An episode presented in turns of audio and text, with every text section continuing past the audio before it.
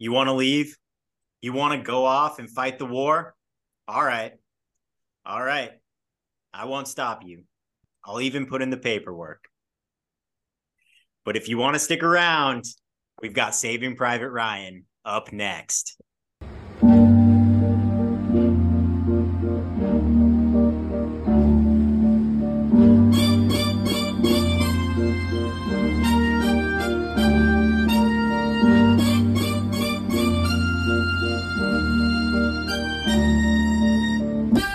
All right, everybody, welcome into episode six of the Movie Goat podcast. John Moyer on the microphone, as always, joined by Brady and Brian. And today we are tackling Steven Spielberg's 1998 World War II epic Saving Private Ryan. But before we get into the cast, characters, and all the above, we got to say hello to the guys. So, Brady, uh, how was your weekend? Tell us a little bit about uh, what's been going on with you.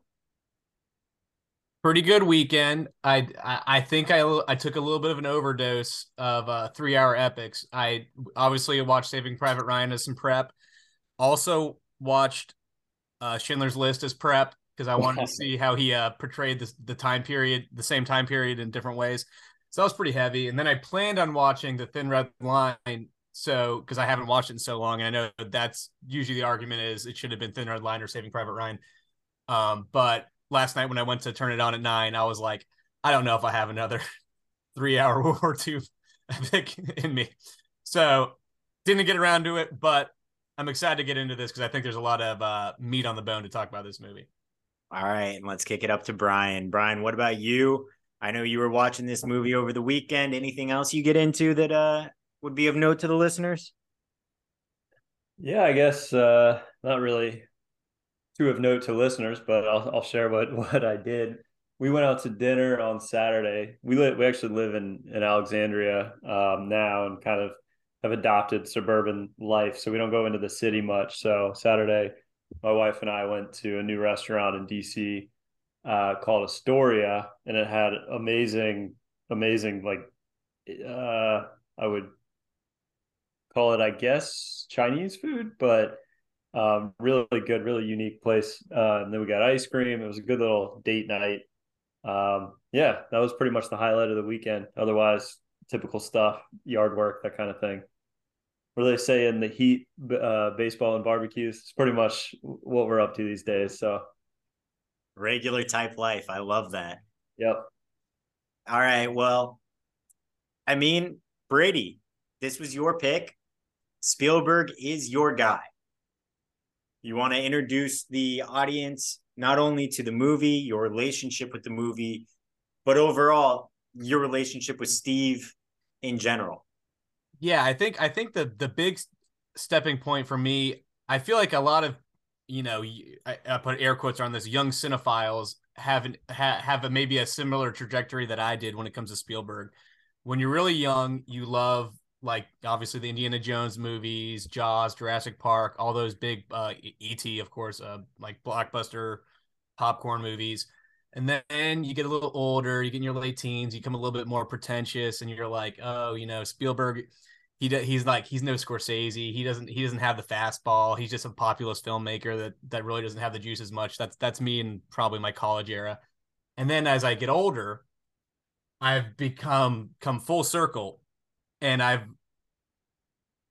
I've kind of landed on the side that like one, he's probably the best populist filmmaker of the last 40 years. It's like I mean Hitchcock is like the other contender outside of that, but I think that especially if you look at the the, the landscape of popular cinema in the current lens, nobody has what he has when it comes to just framing action sequences, entertaining the audience. I mean, this sounds like, sounds like a weird thing to say, like Schindler's List is way too entertaining almost to be a movie about the Holocaust, but he finds a way to make a three hour epic, like emotionally draining movie that you're not like zoning out in.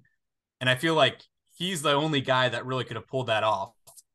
And I have like my respect for him's grown. And I've also, as of recently, just especially with this rewatch, I was thinking about it because I know the Fabelmans came out last year and I really like the Fabelmans. And what really impressed me about it is that I feel like if you saw the trailer, you thought it was going to be another like you know like an older statesman doing this is the magic of the movies. This is why like you know this is how I became me, and movies are so wonderful. And then you watch the movie, and it's like a very like dark sensibility. It's really it's honest like his take is that he's like cursed. He's like movies are evil and they're capable of doing really bad things and they're like they're and like it has to do with his parents divorce and his his mother having an affair with his father's best friend which like is all ha- stuff that happened in real life. And when i rewatched like saving private ryan it's not i wouldn't say it's like a top 5 spielberg movie for me. Um i think it's a really like really solid movie. I think it's one of the great you know recent world war ii movies definitely and obviously changed the way war war like war has been depicted in movies too. But I feel like watching it the this time I, I kind of just stuck with me. He's obviously Spielberg's of an age that he grew he came, you know, he, he was alive during the draft, the Vietnam draft. A lot of his like people of his like his contemporaries had to go, things like that. And he found a way to make a World War II movie basically a Vietnam movie. They're put on a mission that serves no real purpose like other than PR. They don't feel like all the troops are like they're all saying, you know, Fubar, Fubar they're very unhappy to be there. They don't see the point in it. And it's like a very, and he makes a point also to show even like in that opening Normandy scene, like US soldiers committing war crimes against, you know, they are Nazis or Wehrmacht, but like they're killing like people that are surrendering and then laughing and making jokes. And he's making a point to do that. So I think as populist as he is, he has a really dark sensibility that I don't think is recognized as much as it should be. Well, and Brian, now after that long ramble, I'll open the floor to what your guys' thoughts and what your guys' uh, relationship to this movie has been in the past. Brian, do you have any thoughts on Spielberg? I was going to uh, to ask you a different question, but if you've got thoughts on Spilly, go ahead. Well, I was actually uh, Brady. I thought you know you you obviously have a lot to share on this. You've thought about this a lot. Um, so I wanted to ask you because you didn't bring him up, but I feel like James Cameron is you know pretty similar repertoire and you know more of a i guess populist type of director i guess how does spiel or how does spielberg and cameron compare to you? I think what's interesting about cameron is that i would say he on paper his movies like should be darker like the terminator it's basically a horror movie right? And like you know terminator 2 and things like that but i feel like his have more of an optimism almost even though like Terminator 2 is like the humankind has been annihilated by nuclear war. You know, aliens has its bleakness, but I feel like he's one. He also is not as um he's not pumping out as many movies as Spielberg does. Spielberg's able to like pump them out like no one else. Obviously, James Cameron's more focused on like pushing technology forward. Um, but I feel like I like if you'd asked me again, I think if you'd asked me like five years ago, I probably would have been like given the edge to Cameron maybe. Um, but now I just I feel like the the the number of things Spielberg has done in his career and the big swings he has taken. Not to say James James Cameron hasn't taken swings; he's taken swings, but he's been more, I think, like decided about it. He ta- he he knows what he's doing. He's very and like Spielberg's like, I'm going to make a musical in my late career. Also, he's like he's made like a lot of like Empire of the Sun is another World War II movie tackles, but it's from a child's perspective. You know, he does AI artificial intelligence, which is one of the bleakest blockbusters to ever come out, and like you know, like Minority Report, super dark. He's like tackling these themes that I never really think I gave him the credit that he deserves. And now that maybe because he's older and I'm looking back at his like career and you get a pretty we have a pretty good idea, you know, you know, how many movies does he have left? And I think like the that he got labeled as a guy who ruined movies with Jaws because Jaws is like that first blockbuster that leads into Star Wars that ends the new the Hollywood um, the new Hollywood movement in the set in the 70s. I feel like it's just I don't know the fact that he's able to make these big palatable movies on like such dark subject matter and it translates so well. And his movies don't really do as well in the box office in the modern lens. And I don't know if that's a comment on the audience or what. Maybe you know, obviously, audience like the sensibility shift.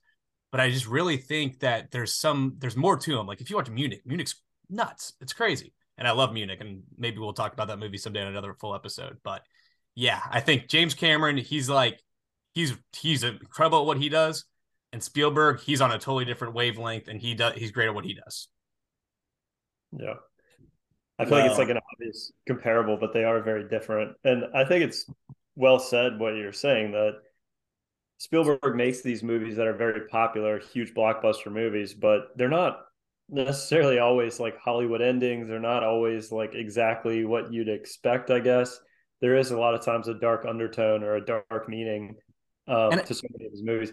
I think what makes Spielberg so good, just personally, is like I feel like he can elevate a pretty standard script with the way that he directs movies. Like I think mm-hmm. about this movie that we're about to get into, and I think what makes this movie so good is that uh, these small little directorial choices that he makes and these little tiny three seconds of film during a bigger scene where you see something happen and you're just like, wow, that was amazing and it's memorable. And it's like, I just think the way that he shoots things and you leave a Spielberg movie like, I mean, even like Jurassic Park, and there are just so many iconic moments that I feel like other directors don't capture as effectively. I just think he elevates things, mm-hmm. and it could be like a pretty standard script, but he'll make it something that that is just like amazing. So I think he's well, like even like in that same franchise, Jurassic Park, other people have tried and no one can do it like him. Yeah. I think that's like show, and even like it's funny because like when you talk about James Cameron too, he made his Vietnam movie, and that's Aliens. So they both like have approached the subject matter in a different ways, and I think it's really interesting as populist filmmakers that like Spielberg does like this epic World War II man on a mission, Vietnam kind of themed. I know maybe people maybe maybe my takes off on it, but that's like that just kept on hitting me as I watched it because I've been watching a lot of Vietnam movies lately, probably. But I was just like, he found the one mission in a World War II story that could possibly be like when you're watching it, you know, like it doesn't make sense why they have to do this, you know? Yeah. I just wanted to, Brian, you mentioned the the shots. I wanted to give a, a shout out to Janusz Kaminski, the cinematographer for this, because I thought that as terrifying as this movie was at times, it was so beautifully shot and it was so unique, whether it be the very first scene of the storming of the beaches where they're going underwater. There's blood splattering on the camera, the camera scraped off, it's getting hazy, things like that. I thought that there were so many shots in this movie that were just amazing. And you mentioned making the most of a pedestrian script. In this case, he's definitely not making the most of a pedestrian cast.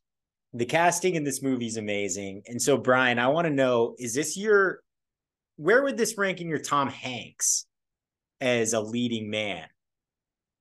Oh, wow. Uh, well, I mean, Elvis is clearly Tom Hanks's best. No, I, am not even gonna go there. I'm, I'm, I'm, gonna go to bat for Elvis. you know, I love that movie. um, oh man, I mean, Forrest Gump is. It's hard to, it's hard to argue that Forrest Gump is not his best. Um, but what I like about this movie is just it's a different Hanks. Like I feel like you see some range in Hanks, but generally he's kind of like very likable guy, like very funny. I wouldn't necessarily call him like a leader. I, I like I feel like in most of his roles you don't see a ton of like leadership the way that you see it here. Um, I feel like you normally see more humor. This was a more serious Tom Hanks. I think it was a different performance for him, but he he obviously I, I thought he did very well. Um, are we going to get into casting what ifs? Because there, there's definitely some interesting ones for for the Tom Hanks role. Hit, yeah, hit me. I know two of them, and I think yeah, one of them is very interesting. But go ahead. So the two that I know are Harrison Ford and Mel Gibson, which at the time I think both make a ton of sense. And I do think Hanks is a little bit different than both those guys. Um, I feel like he maybe hasn't been in a role yet at that point of his career that is like the type of stuff that Gibson had done with Braveheart, um, you know, or or like Harrison Ford even in something like Star Wars. Yeah. What what I really like, I think they made the right choice because I do see those other two guys having a little bit more of a militant streak to them. Whereas I think what made this movie special, especially the Hanks character, was his humanity.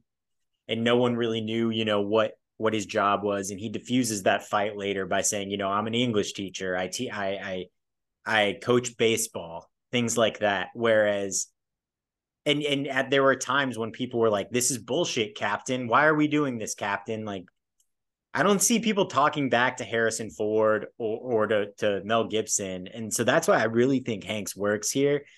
I don't know. I i probably would have to give the nod to castaway as my favorite hanks but um but yeah i don't know. Uh, brady what do you think? I know you are perhaps the world's biggest Harrison Ford guy.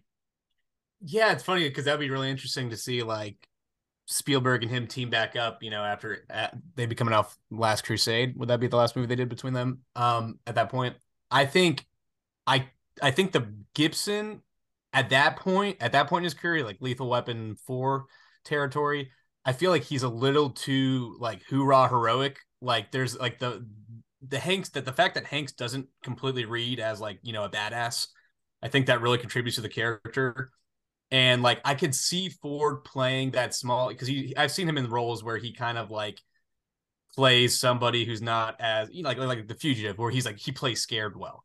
So like he can play like and then he but he's like rises to the occasion. So I could see him pulling it off. But I think Hanks is because this is really a transition movie, I feel like. He's like kind of coming off of like those rom coms that he's been doing. And he looks older. You can tell he like clearly has a little weight put on in this one. And I think that like serves the character well.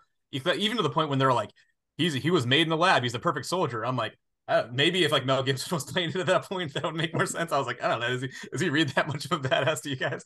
But like, I think it's interesting that I think I don't. This is the first movie Hanks and Spielberg had done together. I think that they were looking for a collaboration, and I think it's a pretty perfect match because it's because like after this, you see him playing these kind of roles, like in Captain Phillips when he has that emotional breakdown at the end of that movie. It's very similar to like how he's getting like you know the shakes and stuff in this and I think he he rose to the occasion in a big way. I think he's the perfect leader. And you know, this is I think this is kind of the beginning of America's Dad. I don't yeah. think he gets that moniker without this movie. Well, well, go ahead, Brian. I love the detail that he's a baseball coach because I was like, I, it made me think: is Spielberg a big A League of Their Own fan, and that's why they wrote that in? I would, uh, you know what I will say, and I know I didn't get my number one Hanks. Is it like a wild swing to say I'm giving it to Woody, my guy, Toy Story himself? Yeah, that's I don't know. I don't know if I can give a voiceover, but uh oh come on, it's a performance. He's giving it his all. It's iconic. Maybe that's a little nostalgia talking, but I think he brings it. All right. Um one last question about the Hanks role, and then I really I, have got a, a good question after this. So just one word answer from both of you guys. Mel Gibson, we talked a little bit more about Harrison Ford. Does this movie play if you know that the lead is Australian? No. The Australians fought in World War II, uh, if my memory serves correct. But you know, Gibson plays both sides of the coin. He was born in America, grew up in Australia. you know. All right. So I don't know if you guys have pen and paper, but I want you guys to power rank these five character actors. are you saying in the, the role in this movie or just in general? Let's do I say do it in the movie. Do it in the movie. Let's do let's yeah. yeah, let's do how they perform in this movie. Ed Burns, Tom Sizemore, Vin Diesel, Adam Goldberg, and Barry Pepper. Because that is a lineup. That is a murderer's row. I know. Didn't. Uh, yeah. Obviously, shout out to Ted Danson. I know he got left off the list, but I was going core crew. I know, I'm core kidding. He, he, and so it was a, it's, every time Showman shows up, it's a pleasant surprise. there are four or five, and we have Burns, Sizemore, Goldberg, Pepper, Diesel. Diesel. Diesel. How could I forget? Or uh, all great. I, would say there's no there's no loser in this in this ranking. I have to preface that. All right, I've got my list. If you guys are ready, hit, hit, hit us with it. It might shock you. I thought Ed Burns is number one. He's phenomenal in this movie. Uh, then I've got uh, Tom Sizemore, Goldberg, Pepper, who I love, and then maybe Diesel's just not in it long enough. He brings up the the rear, but overall, like the reason I posed this question was because these five guys as being your your crew is just incredible.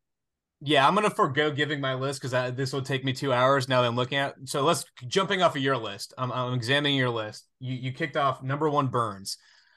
I think Burn. It's almost like where's Burns been? You watch it and he's got like the charisma to spare. He he and he does the great like Spielberg also just knows how to shoot where he like does those perfect insert shots. Like even at the end when he finally gets that look of like acceptance to Private Ryan, like like right before the the bridge sequence is about to go down He Um, plays the perfect, and you have to have this in every World War II gang, I think.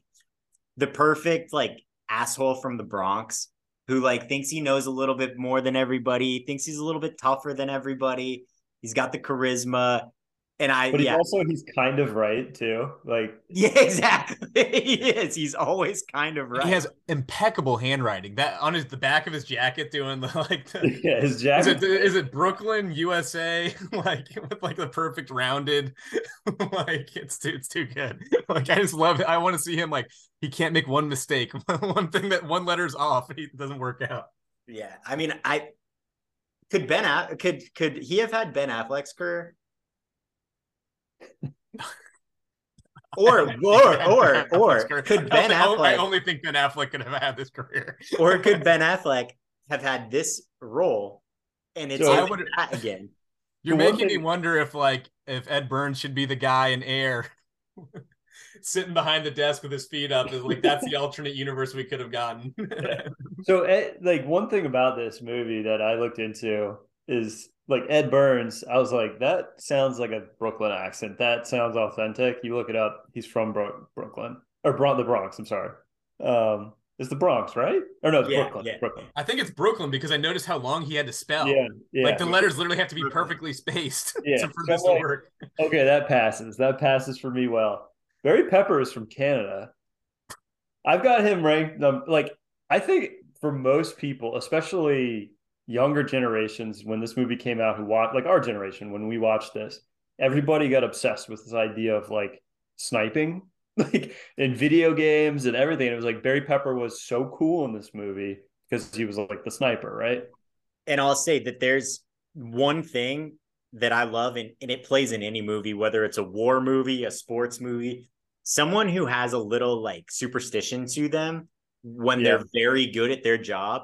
You know, he touches his cross and then he shoots. Or w- later in the uh, the bridge scene, he's he's like doing a prayer while shooting, and I think that always plays. And um, yeah, Well, he also makes that that great proclamation, like, "Wow, why did they put us on this mission when God gave me such great talents?"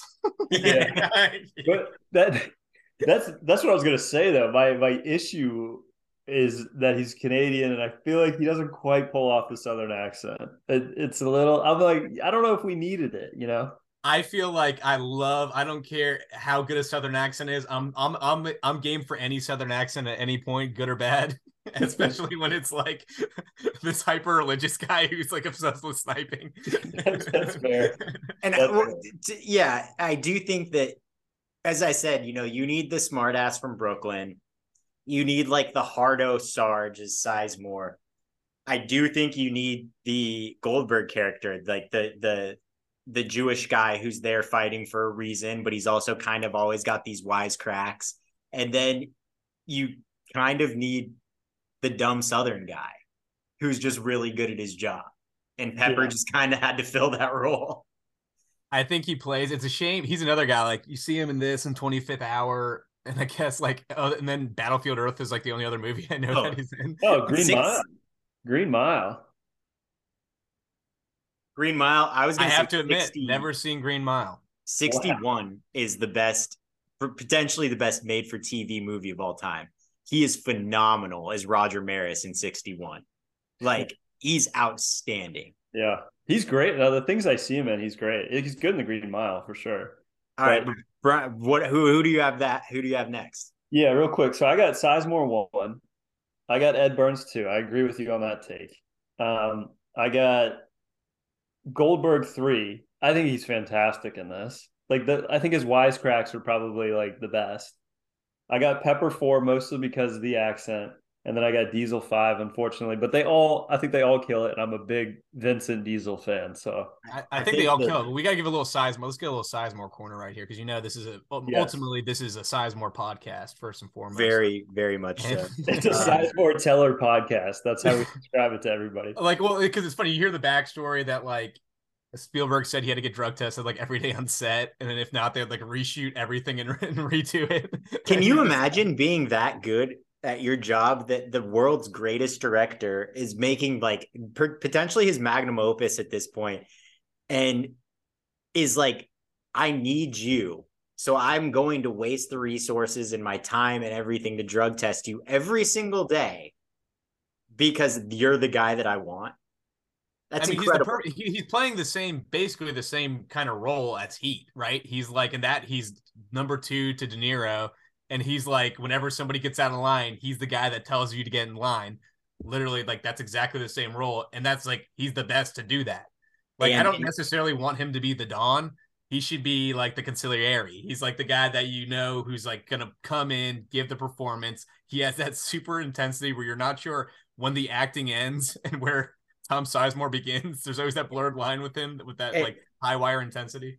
and in to your heat um comparison in heat he has the well to me the action is the juice line where he's It's just the greatest line reading in the history of movies. That is my Exactly. favorite line, maybe in all movies. in this one it's when hanks is having his crisis and Yeah. he's like well maybe saving private ryan is the only decent thing we do in this war which is second only to when he's just getting lit up by machine gun fire and he's like i'm cool they just knocked the wind out of me at the end It's heartbreaking. You hate to see Sizemore go, but like even that line, it's the whole purpose of the movie has up to that point has been this is a fruitless mission, and they're literally men are dying just to bring on this one guy. They all have mothers, you know. Obviously, they're worried about Private Ryan's mother. They keep on invoking her, and he's just like he does that line where he's just like maybe this is the only decent thing we do, and then you're like, I guess yeah, he's maybe maybe Sizemore. Is right. they got to stay hang out at the bridge. Brian, you you had him at number one, so give us your Yeah. uh So your I, sense. I think my thing with Sizemore here, I feel like again, like he was dealing with his drug addiction. Spielberg wanted him. Like he could have gotten somebody else that didn't have to deal with the drug testing and stuff like that for this role. Clearly, he he wanted Sizemore for a reason. I feel like what Sizemore does in this movie is he's like. Also, you see him collect the dirt um, when they on D Day and they collect the, the dirt in Normandy, and you see him put in his little canister, and he's been to all these different war or all these different locations of World War II, which I don't know if people really fought that many different locations that have like a canister full. Maybe I, I don't. I'm not a war buff to know, but I think what his character is to me is like he's like experienced and he's savvy, and you he just like exudes a lot of confidence. I feel like. And I think he's like the best, like perfect. He's like a perfect number two for Hanks. Like Hanks can trust him. He's going to continue to support Hanks. Like you feel like he will always make the right decision almost. Like I feel like if I was in war, I would want Sizemore in this movie by my side because I feel like he's going to protect me. That's kind of how I viewed it. And I think he he did such a good job nailing that personality in that role. Yeah, And I think I, couldn't even saw like I read something that Sizemore said like he trusts Hanks. He's like he thinks he trusts Hanks to a fault. Like it's to the extent where he probably overtrusts him. And even Yeah. like what you're talking about with the dirt, that's just an example of how great of a visual storyteller Spielberg is. Because Yeah. they never really come back to those that dirt cancer. But by seeing that one shot, we know this guy has survived how many battles. He also has like an interiority where he wants to he's carrying like you're carrying a bunch of stuff over there. You do not want to have extra weight just because, but he feels there's a need to bring all this stuff home. And then that creates a whole backstory in your mind. Like, does he have a family? Who's he doing this for? Is this for himself? Is this for his like kid? You, you know, no. And I think that's just the genius of Spielberg there. and then I uh Goldberg or uh yeah, and then um obviously ending with Diesel. So just a quick on that. I think obviously having a guy in the crew named Fish is always essential. If you can find a fish, you know, I don't know. What do you guys think about him? I thought he was hilarious. Um and he he he really brought like a reality and a more grounded character, I thought, to the crew. Who? Vin Diesel, No, um uh Goldberg. Goldberg, Adam Goldberg. Yeah. Uh, I think he. I think he's he, he's the that necessary comic relief because I feel like the the true grounding guy is Re, uh, Giovanni Ribisi, right? Like, because he's the kind of guy that like is almost like the observer because he's like you know the medic and he you know he's very knowledgeable and he's kind of on the outside almost. But I I do feel like Goldberg. I don't know. He's another guy where you're like, where has he been? Because like in the '90s, like in Dazed and Confused and stuff, he popped so hard. And like even when he dies at the end of this movie, because you really don't think it's going to happen, you think the guy's going to get to the top of the stairs and say and, and save him, and then when he does it, it's gut wrenching. That And is one, that scene is one of the ones that is just like it's imprinted in your brain. Mm-hmm. Yes, and honestly, like in some ways, it like it's an impressive physical acting job. Like, I mean, it was amazing the way that they shot that, but also the way that that whole thing is just. I mean, it's intimate. Where uh, we've seen so many people die, but that I feel like that one is almost the one that impacts you the most because it just in the in the fear he has, where he's like, "Please stop!" Like where he's begging him to stop where he's yeah. like, let's call it quits. Like, like he almost becomes like a child where like you're fighting with like your brother or something. he's like, all right, uh, like timeout or something like that. Cause yeah. he's just desperate at that point. And you just, and I think because you've liked him so much when that happens and, and he's getting killed by, you know, a Nazi or German. And that's, that just like, it just like makes it that much worse. You're like, oh, you wish he, he's the one that deserves to be killing him kind of, to, you know? So yeah. I think he's like, he, he's kind of like a key force in that, in, in the crew. And then finally, Vincent uh, Diesel is Adrian Caparzo. What's the uh, lesson here? Never, never be the good guy. Never try and take the, the little girl to safety. I feel like, yeah, I, I feel like he's so like bozo almost in his reaction. He's like, uh, Cap, she reminds me of my of my niece, and he's like carrying her around like she's like a rag doll. And you're just like, you know, nothing good's gonna come of this. And I think like he plays that like dumb kind of lovable jock almost kind of vibe thing that's happening there. And again, you hate to see it happen.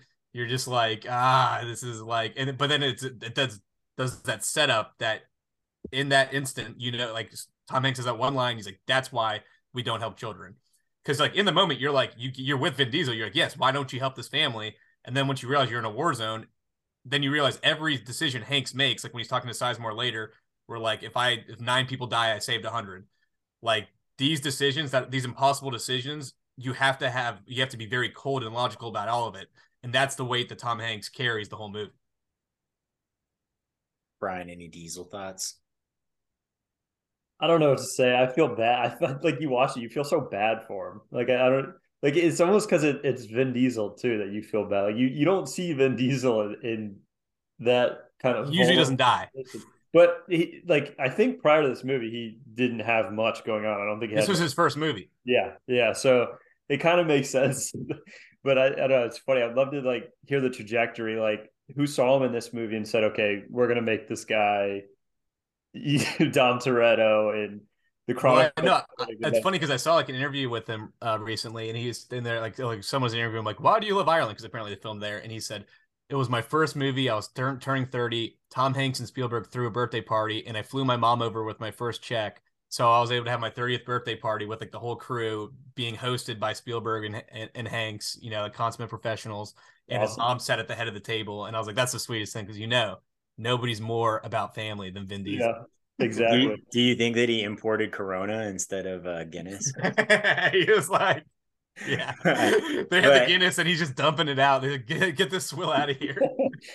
All right. So the reason I wanted to bring that up, the five guys, no best supporting actor nods uh, for this movie. It uh, Hanks lost out on lead actor. Spilly Steven Spielberg won for best directing and then best picture shakespeare in love. But i did want to touch on something. 1998 was a really fun year for movies.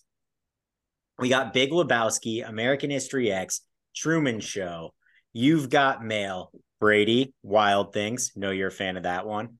Armageddon.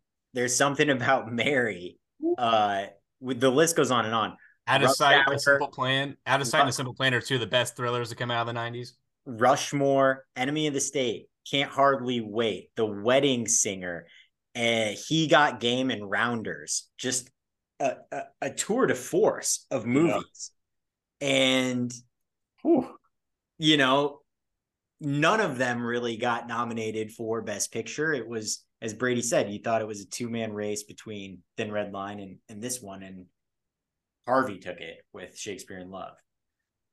Yeah, well, that's like that's the that's the like the dark element of like Shakespeare in Love, which I think is a fine romantic comedy. Um, I don't. I, I know like a lot of times I think people have kind of reevaluated it since because obviously like there's a backlash against it because it won Best Picture.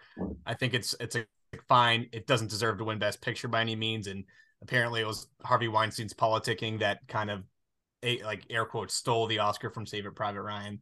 Um, which is just shows you how much power he had that he's able to swing that many votes that hard. Um, but you know, it's the Oscars. They rarely do pick the best picture ever. So what, what, do you expect also?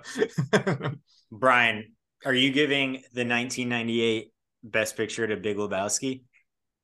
Dude, I'm like checking your your years here because I'm like, did the Big Lebowski really come out that late? Um, I don't know. They, what a year for movies, man! It's like such a diverse range of types of movies here that we're talking about. Like, I love the Truman Show. Like, I, I think it's such a great movie. Um, now that you say, I didn't realize Lebowski. Lebowski would probably be my my guy in that one because that's one. That's just one of my all timers. I mean, you talk about a movie though that the Academy is, is not going to understand, especially coming off the heels of like Fargo. Like, I mean, they start Fargo. Fargo didn't win Best Picture. I, I don't remember what won that year, but Fargo didn't win, and they're probably like, all right, the Coen brothers, they got this thing, the Big Lebowski, and then the trailer drops and they see it. They're like, what was that? You know, that's not that's not Oscar winning material, but it is one of top five easily favorite movies for me. All right. So once again, the Academy gets it wrong, but I think uh you know enough um enough i actually I, I think this is my moment. This is my moment. I, I was excited to introduce a new potential recurring segment. I didn't tell i didn't tell the fellows what it was going to be beforehand because i wanted to see what your guys gut reaction was. I want to i, I want to call this segment the al pacino switcherino. If you could and you so the idea is this. You take al pacino whenever whatever year the movie came out pacino in that moment in an all I'm not saying you would prefer him recast, just if you could see a new multiverse version of this movie where Al Pacino played the role, which role do you want him taken down in the era of 1998 Pacino? Because I'm like saying, obviously, my gut reaction is like the easy answer is I want to hear him say, like, oh, I'm a school teacher. Uh, I teach English composition. that was oh man. I so didn't do the, is... I didn't do my woo wah, so I, I didn't get into the actual the New Orleans of it all of his accent. Uh, yeah, uh, for me this is extremely easy uh, because I don't really want uh, my guy in a sustained role here. I want him to come in, throw a couple haymakers, and get out. So I have him swapped out for Ted Danson. Oh, God. and I've got them being like, you take Rommel, and that means you get Paris. And you take Paris, you got Berlin. Hooah. it would be so good. I think that's actually a really good answer. I, well, it's, I was going to say Giamatti, and I like Giamatti, but I, actually, like eh, eh, now eh, am i crazy if, the, if, they just give him the vin diesel role because he gets killed early? No one expects it. He's like she reminds me of my niece. All right. this is like think, late uh, 90s he's coming off of like any given sunday. Actually bryan cranston's role would be kind of funny too. He's like negotiating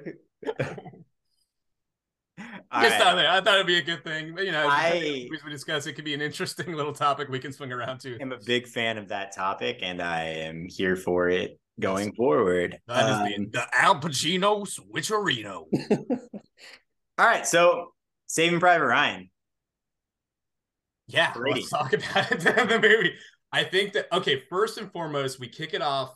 What do you guys think about the framing device? I have mixed feelings about it um, where it starts out. We open up with an old man coming to the you know the memorial cemetery for the you know the soldiers, and you know he's got his family walking behind. Uh, very very attractive family.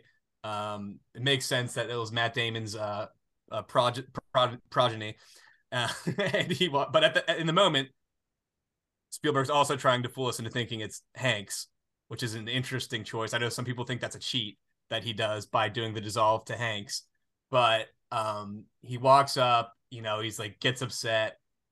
Do you think obviously we can circle back to it when it happens in the end. Do you think it should have just started dropping us into the ships rolling into normandy?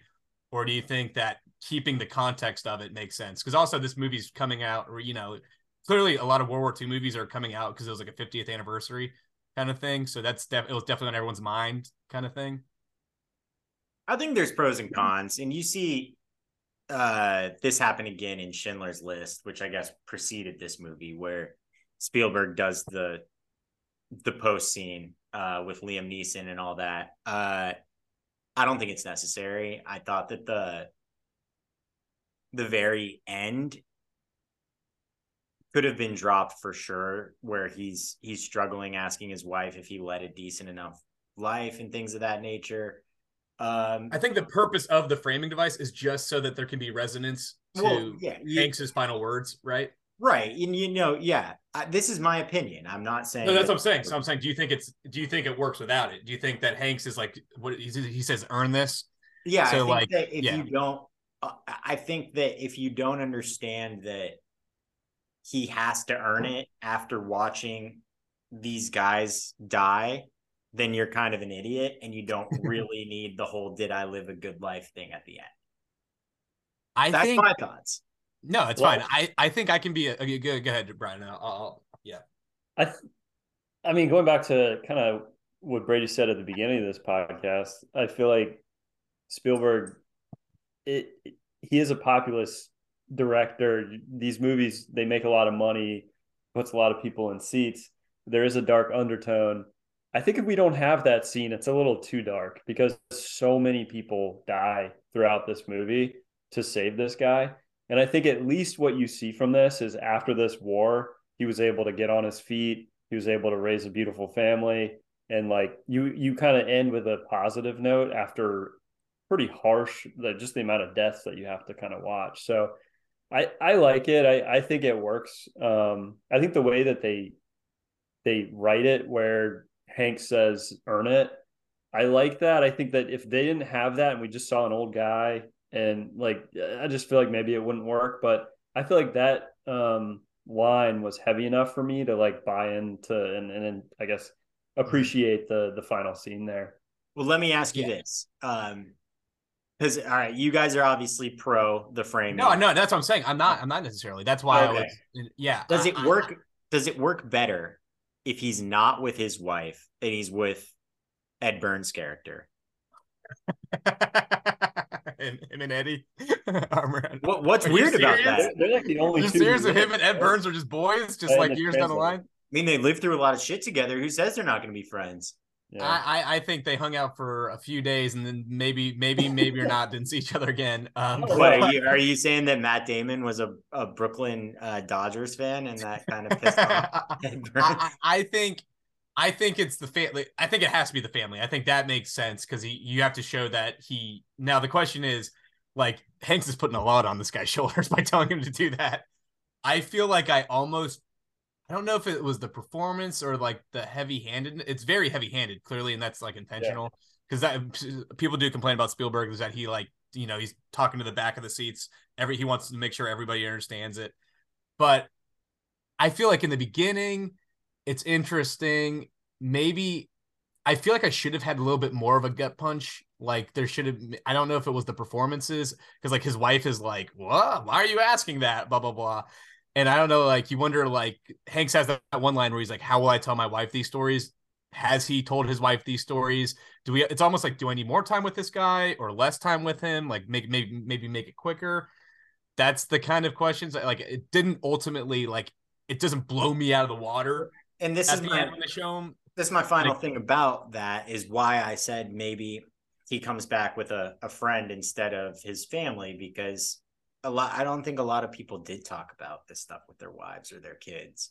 So that and I think that like shows, and I think that maybe shows the interiority of it. Like he collapses, and like the, then you have like everyone show like you know huddles around him, and Spielberg, you know, he's like frames the shot, so it's like an incre- impeccable shot or whatever. But I feel like yeah, there's something slightly off. But I, in concept, I don't hate it. I think it works in some ways. It, it like it gets me 75 percent of the way. So Yeah. 'cause I, I wonder if it is better if it's just it's so bleak without it yeah. that you do wonder. It's which is strange because everyone's like i know like one of the impetuses from the movie is that we've only seen sanitized versions of war etc that's like a lot of the vets are like show it the way it is. And in doing so it just shows you like even the most justified war which you know commonly people refer to world war ii as that war like it's just so dehumanizing to be in war that these guys don't have like profound you know happy memories You know, like like the, the Vietnam movies, they're like the re, uh, like the, one of the big elements of it is it was a purpose, like you know, like they're they didn't really feel a purpose of it when they came home, and you know, and people disrespected them when they came home. These guys came home as heroes, and they still were people weren't able to talk about it. You know, like it, it, but so after that, they drop us feet first into uh the the, the store just d-day basically i guess. We we uh they they have they have the the ships coming in and they do i think they do great where they the kids are throwing up they're so young. Uh you see hanks has got the tremors and they're just like just move you got to get to the beach. And i think they also made a conscious decision to make it the second wave to show that there's already dead bodies piled everywhere. The ocean is just full of blood, and the way and the way this is shot, it's so visceral, it's so intense. I think it still hasn't been topped, you know, because people say this is like this changed the way war was shot, um, and even action was shot, like in movies, like the way it was so graphic. But like the way it goes slow motion, you know, you know, it's all like handheld cameras and just like you'll have like the most insane intense thing and then you get caught in the moment and i feel like that's the way maybe these people experienced it where you're like so much is happening you can't take it in and then you lock in on something like a guy picking up his own arm like it's absolutely harrowing you just can't believe that these men, men were able to do such a thing because like you, it doesn't even make sense like how are you able like did you because every time they cut to the germans perspective with their machine guns just mowing guys down just with ease you know like, I don't know. Do you guys have any thoughts on this? Uh, I mean, I don't. It's hard, man. I, the, it's a hard thing to talk about. I obviously have so much respect for the the vets that that went through that. It it's it's a different kind of feeling when you watch it like a war movie. Like it, it creates a, a feeling that you don't get from anything else in terms of watching movies, like horror films, like in terms of like a visceral reaction, like th- this is, I mean, it's it's awful to watch. Um, it, it's like almost hard to like discuss in a way, but mm-hmm. I I do feel sick. You like you almost feel sick watching it. Yeah, yeah. I do feel like, I mean, I don't know how to put it, but like, I do feel like again, and I touched on this a second ago. All these small little moments you see, the way that it's shot is just I would say like masterfully done by Spielberg. I mean, there's like it's like a 20 minute, 25 minute scene maybe. And there are so many little details that happen that you're like that you remember after that scene. You're just like, oh my goodness. Like I just saw so much happen in front of me. That was absolute chaos. And I feel like, you know, every so once in a while for me, I see a movie and I well, I see a scene and I say to myself, how the hell did they shoot that? And this is one of those situations. And there's probably only like 10, 15 movies or times in my life where I've said that. But this one is probably like up there as number one on the list where I'm just like, how the hell did they do this? Like, I, I don't understand. Like, and I think like the, the, the, the genius of it is you have that opening just complete mayhem, right? Where there's like you can't think you're just literally Hanks is just everyone's like, where the orders? He's just move forward, move forward. They keep on moving forward. And then eventually it focuses in and they actually start like he starts like taking control. He's like, we have to do this, take that, like like run across, and he's like starts like giving out orders, and then the movie locks into like now they're they're not just like reacting, they're like taking orders and stuff. And I feel like that because because while you're watching, you're like, how did they how did they pull it off? Like how did they do it? And it was guys that were like able to focus back in, able to like keep their heads about themselves after going through just it's a, a, lot of it's luck, right? Like that you get get out get off the boat to make it to the beach. Well, that, like, that was the weird thing to me was uh, all of a sudden Hanks does lock in. Something snaps, and he says, "Reiben Jackson, let's get in the war." And yeah, then because like when like I think one of the like the even like visually like one of the shots that sits with me like along with the picking up the arm is when those guys he starts saying go over the edge of the boat and you see the guys getting dragged held down in the water by all their equipment and they're trying to take it off and then they would take it off and then bullets go through them underwater and like that's it's just so harrowing and you know that they're you after you do all that you're soaking wet you move up the beach and then you actually have to get into a firefight. And then like the, you know they're burning they got the flamethrowers like blowing out the bunkers the le- like the level of like chaos and mayhem. And throughout all this spielberg is not sanitizing. He's making a point to show Germans, you know, surrender and then people shoot them, which is clearly a calculated decision on his part because he's showing that like even the most justified of wars, war like Ward is going to bring out the worst and you know air quotes best of anybody. You there's no like there's no like clear cut angles, which I think people would expect if they're just talking about like Spielberg, the great populist filmmaker. You know what I mean? Yeah. Yeah. I feel like one thing to shout out with this scene that I you know, I, I I think we all take for granted like sound mixing in movies. Like I've only mm-hmm. left a movie a few times where I'm like, man, they the music was too loud. Actually, Hans Zimmer is the goat, but Interstellar is like an example where I'm like, best one of the best movie soundtracks ever. But like there are times in Interstellar, like I can't understand what anybody's saying because the music is so prominent. But the sound mixing in this movie is or not, it's just so good. And like when they're the D-Day scene when they're storming the beach, like it sounds muffled the whole time, but you're not like covering your ears. Like it's not like extremely loud. And then like you can actually hear the conversations, but it's in a believable way, I would say. Cause like it is, I don't know, it's chaos, but it's like chaos done very well. And it feels in a way like realistic, at least the sound does. Mm-hmm. And shout out to John Williams, Spielberg's guy. Maybe my favorite composer. It's between him and Ennio Morricone. Um, but I think yeah, we do. They do a great job. They they that that scene happens, and you're just like you feel like you just went on like a, a, like a half marathon physically and like emotionally drained. And then they're like, Hanks goes up to get the next mission, and he's like, they're like, we got a new one for you. Oh well, but they also do like they do the whole montage of the home front finding out like Private Ryan, like all the Ryans have died. Right. And, and I think this was great. really I think this was really smart how they did it. They showed the carnage yeah. very brutally for 25 But like even like the the people delivering the news to the mother, like yeah, that no, shot no. so there's no dialogue but you get it. Yeah. And that goes straight into Cranston being, you know, finding out that there's been three Ryan brothers who died and in giving the direct orders there's one James Francis Ryan out there you guys need to go find him. So I thought that that was a really smart uh a way to do that. Show that carnage extremely fast, furious. And then they use the Abraham Lincoln letter to just as a shorthand like this yeah. is why we should do it because they have an Abraham Lincoln letter and you're like but even like when you hear it because they have the one they they, they oh he always makes a point to have somebody in the room saying men will die for this mission and, and the, the, other, the other big thing is they don't even know if he's alive because he was you know he's a paratrooper they they already have established that uh, none of the paratroopers landed where they were supposed to land, so they don't know where anybody is. They have no way to know, and they like, but the guy like reads this Abraham Lincoln letter that he has on the ready whenever he needs to, just in case this scenario happened. He's like, check this out. So then they, um, from there, he's like, pick your squad. So this is where we kind of like meet the guys. He brings uh Jeremy Davies, uh, is the guy who's like never been in combat. He's kind of like the audience surrogate where they're like here's the crew here's the new guy he wants to like write a, a book about you know everybody but no one wants to talk to him they're razzing the new guy. And obviously everybody's really upset about this mission especially ed burns. Yeah. Which i respect because ed burns because he's making a good point. He's like we all have mothers. They're like yeah but uh, but then like they do that great tom hanks bit where you realize like he's definitely the guy but he's like, I gripe to you gripe to me, I gripe uh, I gripe upwards, and then they're like, well, what would you, how would you gripe? And he's like, I would say this is a great mission that's gonna like like further the cause, blah blah blah.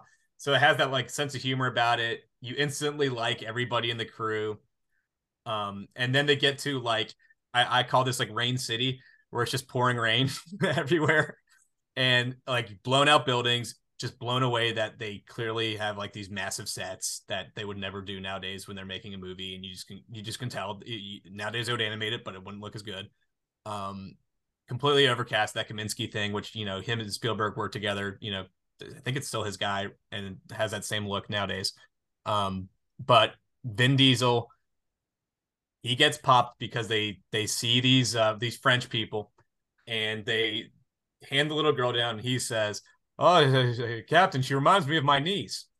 And the sniper takes him down. And this is when we learned that Barry Pepper is the greatest marksman in the history of the earth. and because he has that great line where he's like, "There's a sniper," and he's like, "Where is he?" He's like, "He's in that bell tower because that's where I'd be." he goes there. He drops a he drops a prayer, kisses his uh, crucifix, and uh, he goes up and he just takes that guy out. But mm-hmm. you also make a point to have Vin Diesel slowly and painfully die while he's like talking to his friends who want to save him, but they can't because there's a sniper. Yeah. The way that they shot that scene where you have the POV of the the German soldier shooting from the tower, and then you get essentially like you get shot in that POV scene is pretty wild. Oh, and we also uh, I, we gotta give a shout out to um, Paul Giamatti. He's the guy. he's he's our first like su- real real big surprise cameo. You're yeah. like, wait, is that is that who I think it is? Paul Giamatti. Yeah. um, but then this also leads to that incredible moment. So he dies, and but the whole point that Hanks this basically establishes for Hanks where Hanks told him to take kids, and he's like, "This is the decent thing to do." And as the audience, you're like, "Yeah, you should help these kids." And then Vin Diesel gets killed, and Hank says, "That's why you don't save kids." And you realize that every decision he has to make weighs on him, and he knows that, like he says it later, for every nine of my men that die, I have to tell myself I've saved a hundred or a thousand. So that's when you realize, like, that's why he has the tremors. He, he's all this is weighing on him. He he gives a stoic front to his men, but he's wrestling with these things in his head at all times. So from there, they do that great moment where Paul Giamatti sits on a log and it just knocks over a wall. And behind it is just like 20 Nazis. And they have the greatest standoff where they're all yelling at each other. And then we have the hero of the movie, Ted Danson, yeah. shows up with a machine gun and just takes them all out instantly. and you're just like, what? And well, I think he's got a crew with him, right? He, he's he, got a crew. He's got a crew, but I feel like it was just they, they should honestly would have worked if it was just Ted Danson just coming up. He's like, is Cheers still going at this point? Yeah, I think Cheers had probably just wrapped up. It's probably in its last season, ninety eight. Yeah, no, it's definitely not still going, but I, I, it's it's close. He's looking but for his next move. Yeah. To my uh Pacino switcheroo here, the uh this is a great moment where it's just D- Danson and uh, Hanks walking on this little bridge or whatever, talking to each other, and they're like finishing each other's sentences. I really enjoyed that. It was yeah. good rat a tat dialogue. This is I te- I was watching this movie and I texted you guys. I was like, the casting is just insane, and like I forgot I hadn't seen this movie in probably I don't know seven eight years. And when I saw Ted Danson, that's probably the one that it was like just blew my mind the most. by far because even like Cranston showing up, we didn't even like even give give him that. Yeah, he's just randomly there. I have to say something just off topic, really quickly. Um, so that there was this picture like probably like three years ago. Ted Danson went to this like climate change protest, and he he got arrested at it. And the pictures of him getting arrested are the funniest. That I think it's the funniest pictures ever taken in the history of the world. Like he's like smiling in handcuffs and he's like cracking up with like these cops like all around him and he's like towering over them. I gotta like I wish that the the listeners could hear this, but I'll send it to you guys after. It's one of the funniest. We will post we'll post these to our Twitter page at Movie Goats Pod uh, Twitter and the Movie Goats Pod Instagram. So be sure to check them out. And then um, we go to the the dog tag scene is next, right? Where we that's where we another, got well, another cameo, Gary Bertier. Yeah, Gary Bertier. They're they're bringing up the heavy hitters, and they have like because they have that great line too, where this is where Fubar's introduced, right? Or have they already? They introduced it earlier. They this is where like everybody in the cast gets to do a line delivery on Fubar, Fubar. yeah. Well, I was gonna say is like you see the inhumanity of war and the humanity of war a couple different times here and the fact that the guys in hank's crew are just joking about the dog tags while like the 101st airborne's walking by that was like gut wrenching yeah. and really just hard. like Giovanni, Giovanni Ribisi sees it from afar and is just like, and he's like, "What are you doing?" And even Hanks, because that the fact that Hanks gets into it too, I think that's a genius move. And maybe a another actor who had too much of an ego might like not want to show that flaw in his character. But like that gallows humor, you hear that a lot of guys who go to war. Like you need the gallows humor to get by. There was two instances during that scene that really struck me. It was one, there was a, a blood covered one where Barry Pepper spit on it and and uh, rubbed it off, which he had to rub it off to read the name, but still you're spitting on someone's dog tag that might as well be spitting on their gravestone, I I think, kind of. Mm. And then the other one that was kind of had a bullet hole through it. And Ed Burns is like, oh, look at this poor bastard.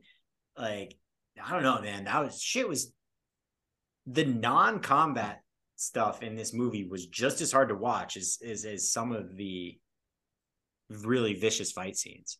Mm-hmm. Yeah. And then, then they use this as a great moment to do that to kind of highlight the the the futility almost of their mission is when the guy is talking about the reason their plane crashed is because they had put in all this extra you, you know protection for a general or something. And they're like all that for one man. And then ed burns has that great line like yeah that's been going around a lot lately. Yeah. And you're like but again it's a world war like this makes sense in like a vietnam movie but it's like a world war ii movie. But they're still showing the like war is not a good thing in general like as a as a principle is inherently a bad thing and like, so we had the the the talk about uh, Barry Pepper and his accent, and I was like, you kind of need one slower guy that maybe from the south or whatever. You really get that with the Gary Bertier character, and I know that he's he's deaf or whatever, but they're writing down everything, and he's just like, "Oh yeah, of course I know Private Ryan." Uh, like, oh, oh yeah, of course, blah blah blah. He's just saying that all the time. That that was like a little moment where I was like, there's some brevity here. I will say this: you guys brought up Gary Bertier with confidence. I would not have been able to pull that name off the top of my head, and I only recognize him from uh, obviously um, the Titans. Fair enough. Fair He's enough. Bertier in, in uh, remember the Titans, obviously, but yeah, I have no idea what the actor's name is. Yeah, well, when I see him, I've never actually watched Sons of Anarchy, but I know he's in it. But, like I was thinking you were talking about the guy who crashed the plane this whole time when he's like, it nearly yeah. broke both my arms, and I was like, oh, you're talking about the yeah, James Ryan. It's a it's a great comic bit like okay okay. Well, I gotta say something. This is where Spiel, Spielberg, I think, like I wouldn't call it a comic bit because the reality is he just got like a grenade blasted by his ear and the guy's like deaf. So like Well, he's playing it for humor. No, Spiel I think the genius of Spielberg is he always finds a way to inject humor into it. He can't make a straight comedy as shown in his movie 1941, another World War II movie. That yeah. doesn't work. I had when I watched it, I really thought I was gonna love it because like it had such a great cast. But like when he yeah. does humor, like in Indiana Jones or something, it always plays. No, yeah. but Brian, go ahead, go ahead with your thought. I was just saying, like, it's funny, but I guess I like you feel bad laughing at it because this happened to people. Like they went deaf from grenade blasting right near their ears. So like you feel kind of terrible about about the subject matter, even if like the way that it is shot maybe was intended to be humorous. And I, I guess it, it kind of it's was. darkly humorous. So here's my here's my thinking on that, and I appreciate what you're saying, Brian. Is we've seen so much carnage that yeah. a guy going deaf is like the least of our worries at this moment. Yeah. And just because of the fact that he's in this for 30 seconds, but he is so poignant in uh Remember the Titans. And he's yeah. doing the exact same voice where he's like, strong side, left side, strong side. That's he's true. doing that same thing that like I don't even know if Spielberg meant it to be funny, but I find it funny because I'm like, Gary Bertier, aka Ben Boulware, aka Jem Skalski, just like came out here and like inserted himself into this movie. Yeah. I also like I, I, like to be optimistic. He says it comes and goes. So I assume eventually it's gonna come back. yeah. That's, that's what I, I, I, literally I made that calculation in my mind. I'm like, oh, he's fine. He'll he'll he'll, he'll, he'll get there. Yeah. um yeah. So we move um, into the the machine gun. Yeah, the satellite t- tower that's like yeah. What do you guys think? Do you think that Hanks is correct in saying, I mean, obviously the, his take is if we don't do this, they'll ambush somebody else. I, I, feel like it's not really an ambush spot because it's pretty prominent where they are. But but he says they'll they, they'll they'll kill other U.S. troops. It's our job to take it out. And the whole crew's like, I have a bad feeling about this. Yeah, I.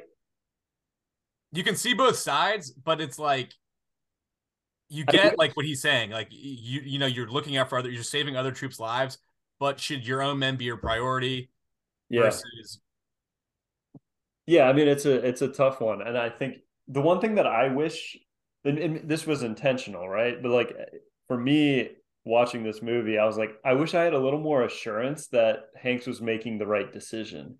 Because in my mind, when I'm sitting there watching, I'm like, there could be a hundred dudes there. Like they didn't really get a full scout of it. They were like in the creek hiding beneath it. And they're like, I think there's two machine guns up there or something. But like there could have been a ton of soldiers up there and they didn't know it, you know? So like I wish we got like, I don't know, some kind of like assurance that it wasn't that much of a suicide mission, I guess. But I think that's kind of like what Spielberg's what going for. Exciting. That's what yeah. makes it exciting. No, I don't even know if it makes it exciting. I think he's choosing that like there's no correct answers. He's get he's positioned them where they, they he has the information he has.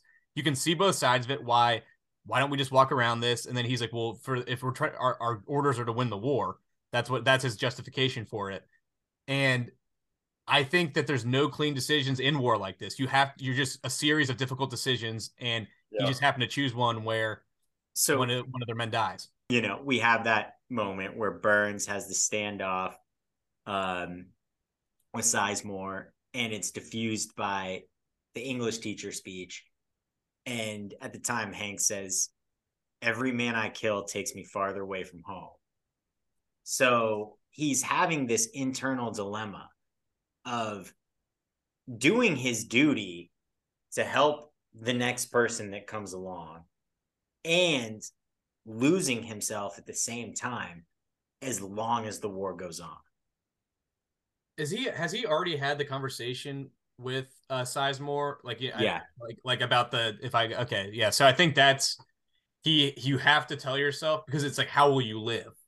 Almost like knowing yeah. that like he, he says he has 96 people have died under his command or something. Yeah. Is it something like that? Like that's like how do you process? And when he does that drop like you're saying where he's like I'm a, I'm a school teacher. I teach English composition. I coach baseball. And where I'm from people aren't surprised when I say that. It makes sense but here it doesn't make sense. Because like maybe I've changed and all that stuff and I think like that's just that profound thing where like he has to put on a front for his men but you realize like because in because you also have in this scene you have him walk off and just weep because like the weight of it is finally crashed upon it. And I think that's one of the Tom Hanks better moments in the whole movie is just like letting him just get overwhelmed, but he can't let them show that because if they sh- if they see him break like that, then they that will scare them even more because they don't they have to have faith in the man leading them. And then props to Sizemore just coming out, just like bringing it when he brings out because you're almost like it's treason. What is it? Would it be like a, he's going AWOL as a treason to like to roll out like that? and uh and the Sizemore's like, no, we're not letting it happen. Everyone's like, just let him walk off. And Sizemore's like, I'm gonna kill you because I don't like you, which is just another great line. It's so good. So I do want to get into Giovanni Ribisi. So um what's I don't even remember what his, the character's name is, but he's the one who passes away. He gets shot during this ambush. And prior to this, the the scene the night before they spend the night in the church, he has this moment where he's talking about his mom coming home late from the night shift. And sometimes she would come home early and she'd be at the door and he would still be awake. So he could talk to her, but he just slept. And to me, this scene was kind of like the regrets that maybe soldiers have when they're in war and they realize that death could come any day and the things that they didn't do or the relationships they were unable to kind of keep. And I like I like the message, but I do feel like in, in Ribisi kills the scene. It's almost out of nowhere. It's like you it's see him crying. It that zooms in on his face. It's like the scene was almost like built for him to do this. And I, I thought it was good, but I was also like, did we need it? I, yeah. I, I, so I agree. There was um there were brief moments, I think, of like intense medical wounds and gore and everything like that in in in a couple of the other scenes. This one there's it's very elongated shots of of him bleeding out and Hanks being like, give him morphine, give him morphine, give him morphine. And and these guys just watching Wade is his name, Wade, uh, go down. And it was really, to me, honestly, one of the most disturbing parts of the movie, or one of the most unnerving just because it's one guy and it's all these people instead of focusing on an enemy, they're focusing on their brother that's going to die. He knows he's going to die, but they keep telling him you're going to be all right. And it was just so so tough to watch. Well, I think I think it was an essential scene, and I also this is another another great Spielberg moment where they the scene begins where we take it. It's all from Jeremy Davies' perspective. He's in the rear because he's just a translator, and you see basically you miss you know you see from afar everything happening, and then once he gets there, they had that because he's Ribisi's been like the conscience of the of the group, right? He's the one that calls them out on the dog tags. He's the one always taking care of them. He's the nurturer because he is the medic, like inherently. And the fact that he gets killed and it's like it's very slow and he has a moment of realization where he knows he's going to die and they're like how can we help you? How can we help you? And then he's just "Give me more morphine. So he's accepting his death. He's also and they have multiple moments where people dying call out for their mother which is clearly something that happens in war. Um and i felt like it, the fact that it went slow it also sets up because we have to see him die in a like a horrible way because they have that captured german soldier and then they have that moral dilemma yeah. Of, yeah. and I think the, re- the reason he lets him go is because Ribisi was the moral compass for them. Yeah, he's like, I was more referring not necessarily to Ribisi dying. I was I was more so referring to the conversation in the church where he talks about his oh, mother. Yeah, I I, I, like, I, think my problems with the movie in general are some of those character moments where I feel like they drag it out a little too long. Um, that that was what I mean. I was like, I don't know if I needed that. Okay, yeah, because I was going to say I, I, thought this moment was essential, oh, yeah, um, yeah. but I get what you're saying. Yeah, I think that the church stuff, I found myself zoning out a little bit, and because the movie is so long and it's like so intense, and then it really tones itself down for extended periods, and I feel like the flow is a little. It could have been tightened just slightly more that scene though when he's crying about not having a relationship with his mother like in the church it felt like a scene from full metal jacket. It was like they zoom in on his face slowly and you like see this emotion and him crying and it just it felt like it was from a different movie almost. But i'm not you know i'm not this is spielberg. I'm not i'm really not critiquing. It was well done. I was just saying i don't know if we needed it because i would have had the same reaction to him dying without that. Yeah I'll be honest. I think I'm. I like went to the bathroom during that moment because I don't even remember it, and, and, and, the scene was totally knocked me out when he died. I was, I was so excited to get your take on that scene, and then I. Oh, I think I was eating oh, lunch because it was like a three-hour movie. This is what you know, I will credit to Spielberg. I planned on watching this at night, and I just put it on um, because I thought I was gonna watch like the opening scene just to like, get my mind right, and then I was gonna go to the gym and then come back and watch it. Locked me in, and I watched the whole movie in one sitting. Like that's the power of Spielberg, I think. Ultimately. I think that the, the the church scene, just going back to it, the powerful stuff is between Hanks and uh, yeah, more. I think that's the problem. Is like yeah. the Hanks stuff is so powerful that you didn't necessarily because it is an ensemble cast, so you can't really get everybody can't have that moment. And his death is so powerful that it almost didn't need it, like Ribisi yeah. wise. Um, but then they have that ultimate, like that moral. Again, there's no correct decision. They can't bring this guy on their mission, just German, just like bring him across the countryside. That's not gonna. That's not feasible but they don't want to execute him, which would be a war crime, right? Um, well, they do. They do want to execute well, him. Hanks doesn't want to. Hanks doesn't want to execute him ultimately, and neither does Jeremy Davies. We've already seen this, though. That there have been a couple yes that have already happened, and I think again, like there are war movies that, as you've said before, that have been sanitized. That to me is a situation where it's like this is kind of a movie about patriotism. I'm not going to say it's like a patriotic movie, but it's definitely about patriotism. But it also mm-hmm. shows you kind of the dark un- underbelly where stuff like this probably happened, where these guys are trying to surrender and they still get shot. And in this case, in this movie, it was on purpose. Yeah, I think it's just like it's a, and you get it because I think the reason one of the reasons he's having that collapse, Hanks, is like he's so upset about what happened to Ribisi. He blames himself, obviously, and then I think because Ribisi was that moral compass, he decides we're gonna let this guy get blindfold him and tell him to turn him himself in, which is crazy.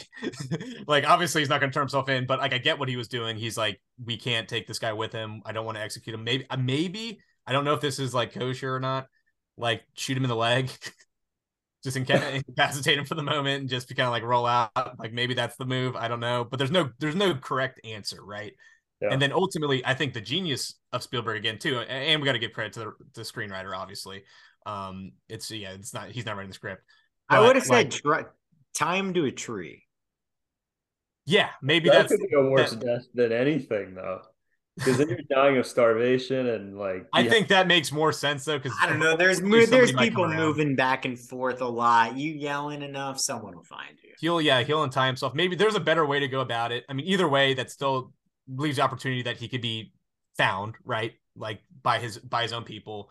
Um, but it's just I think it just it hits home because ultimately that's the guy who kills Tom Hanks. And so like Spielberg even shows that like he think you like morally he makes the on paper correct decision. And he's because he says later, if we don't take this back, they can ambush somebody else. And then he like uses reverse logic, lets that guy go.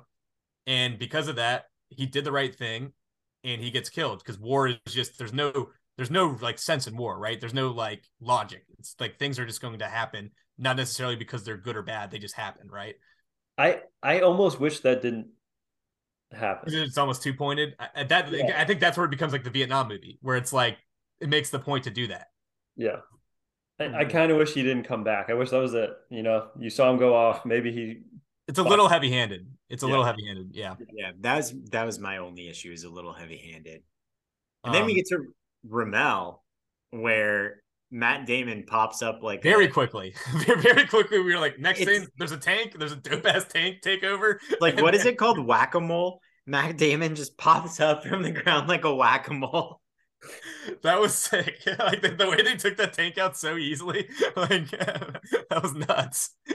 like the trouble they had with tanks later in the movie, they have no problems taking down this tank. Yeah. And they, yeah, I just. but then it. again, he does that great framing where Spielberg does because they say that Spielberg just shows up to set and he just instantly, like within two seconds, he just sees what they have, like everything they have, and he's like, "All right, he doesn't need necessarily need a storyboard." He's like, "Here's what we do," and they had that great moment where they introduce themselves, and you see Matt Damon in the corner of the frame. They don't focus on him. Then they go through the name, like three guys. Damon's the second guy. The third guy says his name. Then the camera pivots back to Damon, and you're like, and also credit to us for being like the movie and not mentioning Damon until this moment. like this, this is the first time he's come up in the pod. Well, no, Um, that's not true. I said that if Ed Burns would have been played, if his character would have been played by Affleck, we would have had a sick Matt and Ben collab again. fair enough, fair enough. Um, but I think, what do you guys think about that? So apparently, he cast him based on like he vi- like Spielberg visits the set of Good Will Hunting. Uh, Robin Williams is like, you got to meet this kid, and he's not a big name. And then by the time the movie comes out, he's the guy. On, he's on the poster next to Tom Hanks. Um, but I also feel like it kind of plays because he's a star. Like he wasn't going for a name, but it kind of works because he has that charisma about him. What do you think? Are you not are you not pro No. Damon? no, so I, I think that this definitely plays because of that, because his his Mhm. star came almost overnight. Um, It not took over. Not I like vividly remember '97 and '98. It was like Damon was was the guy. It was Yeah. like like he he shot up like a star after Good Will Hunting. I mean, Maybe- this was the same year as Rounders. yeah. But Good Will Hunting is '97, and then this movie's '98. So Spielberg, I guess, meets this guy, and then he's like, "Well, yeah, I'll use him." and, and then I is talented Mr. Ripley the next year. I They- even yeah, that's ninety nine. But um, Yeah, like weirdly works really well because he because they also had that earlier scene where somebody um they they tell the wrong they they find the wrong Private Ryan. And he's like, they had that great moment, the comic moment where he's like, How did my like your brothers died in combat? He's like, They're in like grade school. and then he's like, and that guy, like, they make him look, you know, he's he's hyper emotional, which I think is a very fair reaction to, to, to receiving that news. Um, and they're all like rolling their eyes, and Danson's like patting him on the shoulder. But this one, like the way Damon Damon really does that great performance, where you can see he gets the information, he sits with it, and it definitely takes a little bit for it to kind of like really resonate with him. He's like, they, and, it, and it's always great when they, they say which ones, and then he's like, and they're like all of them, and then but then he has that great moment where you believe because he's a star, you believe him when he says, "I'm not abandoning my guys. Where we got it, we got to hold this bridge. It's like there's only two bridges left." I loved how Damon asked the names of the guys who died on the way to find him. I thought that that was like, uh, yeah, because they, they had to create something to get the crew to get on board with staying and defending the bridge a little bit more. And I feel like it showed that, like the first kid where they that that was the um who they The false thought flag. that, yeah, the false flag. They all were like, "Look at this clown!" Like they were not. They were like, "I can't believe we were risking our lives for them." There was never that moment with Damon. It was like when they got there, they were pretty much on board. Even Brooklyn. like eventually he comes around on him, right? Because they Yeah. have like th- th- this is again another uh then another small like small slide against this movie is I feel like they they they they again they go for the character moments where we're waiting for the bridge and I feel like it takes uh, it takes a minute it, and it kind of slows it down and we're getting to a great sequence because I feel like the taking of the bridge and them coming up with the plan once that gets like the sticky bombs all that stuff that's that's exciting stuff you know and anytime you have an impossible impossible mission you're you're like I'm all in right It Like, would have been no yeah. It would have been really easy for Damon to be like, "All right, great, I'm out." You know, like, yeah, I did, I did what I needed to do. You guys found me. I'm out. The fact that he, you know, gives that speech and says, "My brothers are here. These are my brothers on the line," and it really did for a minute piss off the Hanks crew, and then you know, eventually they they came around. Well, that's the the great line. That was really well done. This is the Sizemore moment where, right, where he's like, maybe this is the one decent thing we do, and you're kind of like, and even the audience becomes, who has not been on board with this mission the entire movie, we become convinced maybe there is something good. There's something to this mission that I that that I'm buying in on Yeah, because I think you like Damon because Damon makes you realize that he's like a worthy, even though ultimately this is like a PR mission. You, you know, like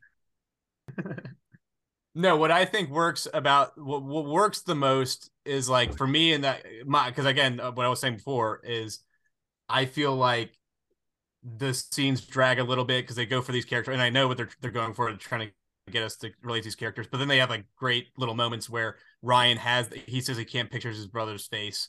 And then at the end, he has that moment where he realizes that was the last time we were all together, kind of the thing that you don't realize until you realize it and then Hanks has his moment where he's like share he, he wants him to share his story. He's like, "Oh, tell me about like the flowers and your wife." And then Hank says, "No, that's just for me." And then knowing that Hanks is going to die later and that story stays with him, I feel like that kind of like it's so that's like a moment that really hits more on the rewatch. Yeah. Um and I, but, but like once we get into the ac- actual I love like they have like this this bozo motorcycle tank that I've never seen before. That I don't know Really? like what the purpose of what it would even make sense. What does it do? what, The la- the does that work in last- the last thing that really got me on the rewatch was the fact that Fish tells Upham, "You got to be Johnny on the spot with the ammo. You got to be Johnny on the spot with the ammo." And Upham's like, "Yeah, of course I will be." Obviously, Yeah. He's No. running around. It's hard to. It's so chaotic that you're not really understanding. He's running around with the ammo, but it doesn't seem like he ever really contributes.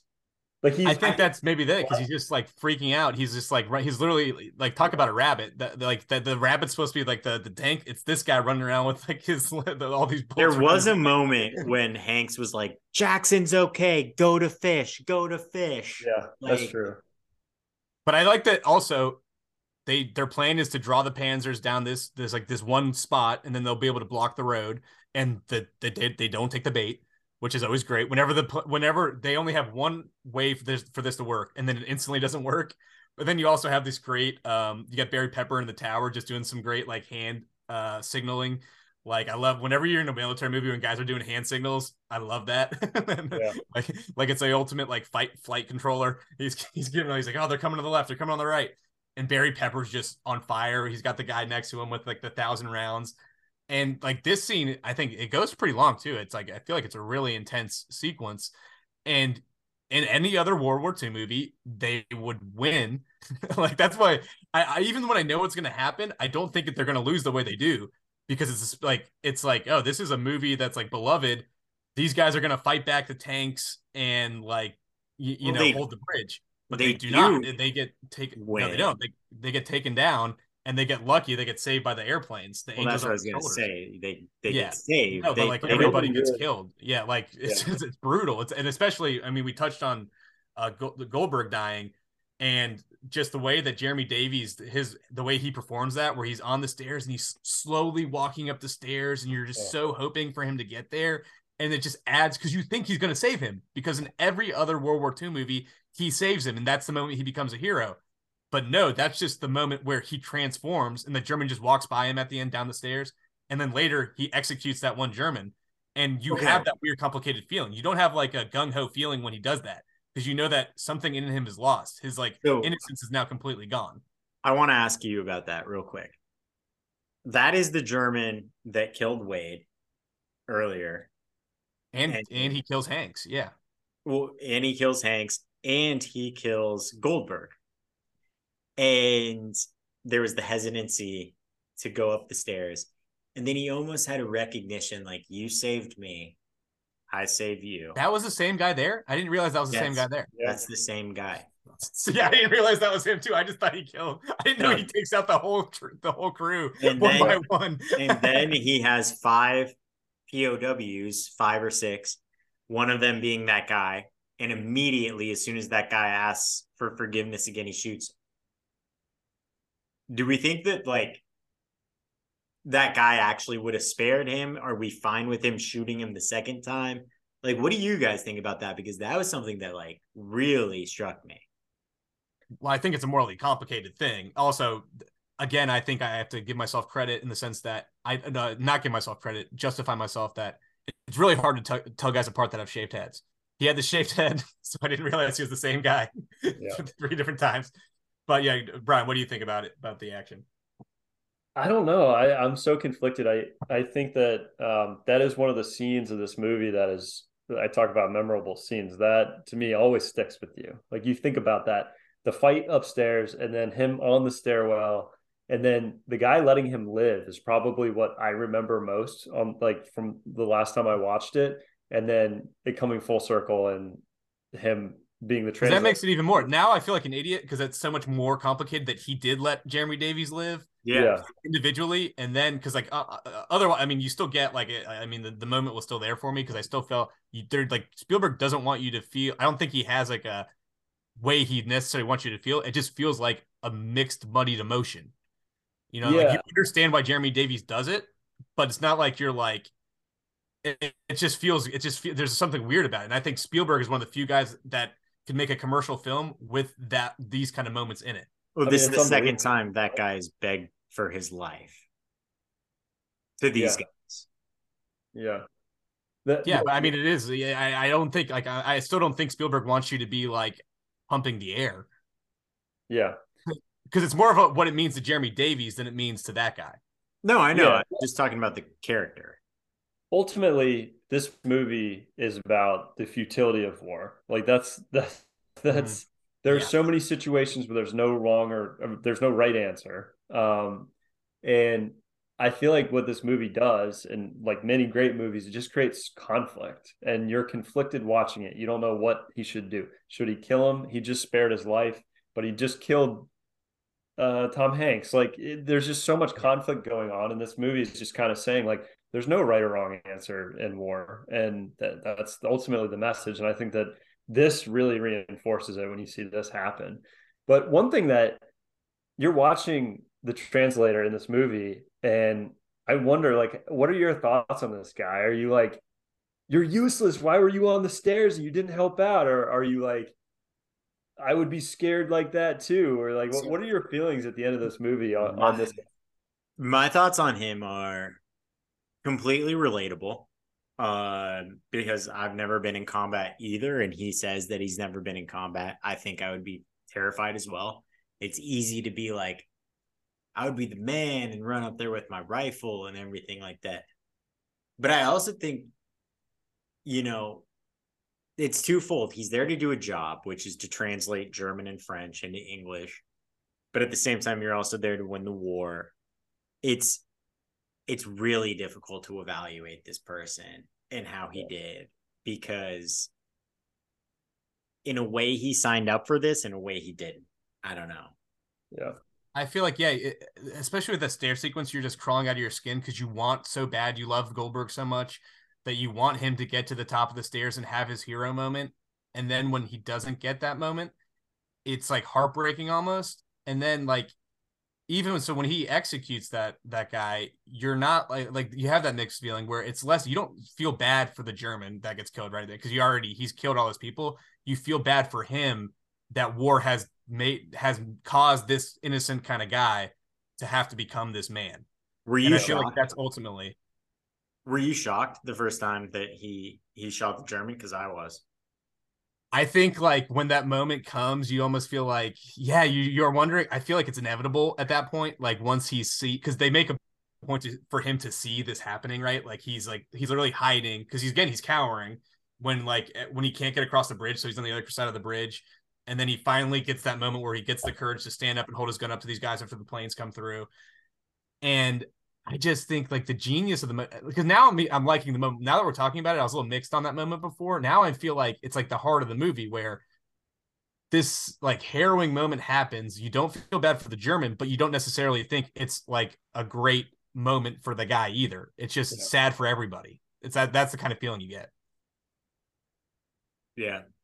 And so then But then I guess we have like the moment where like Tom Hanks they have they they're saying let's go back to the Alamo. They're all rushing back. Sizemore, he gets taken down, and that's just he gets know, the wind knocked out of him. Yeah, he gets the wind knocked out of him.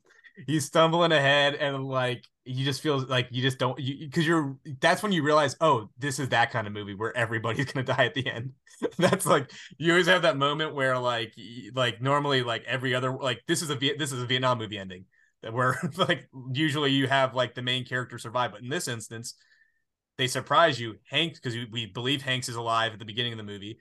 It's like a little you know it's a little like kind of trickery but i think it i think it works when i'm watching it because when he dies and he's and he also has that moment where he's shooting the tank with a pistol and then this tank blows up and that's kind of like that goofy kind of thing.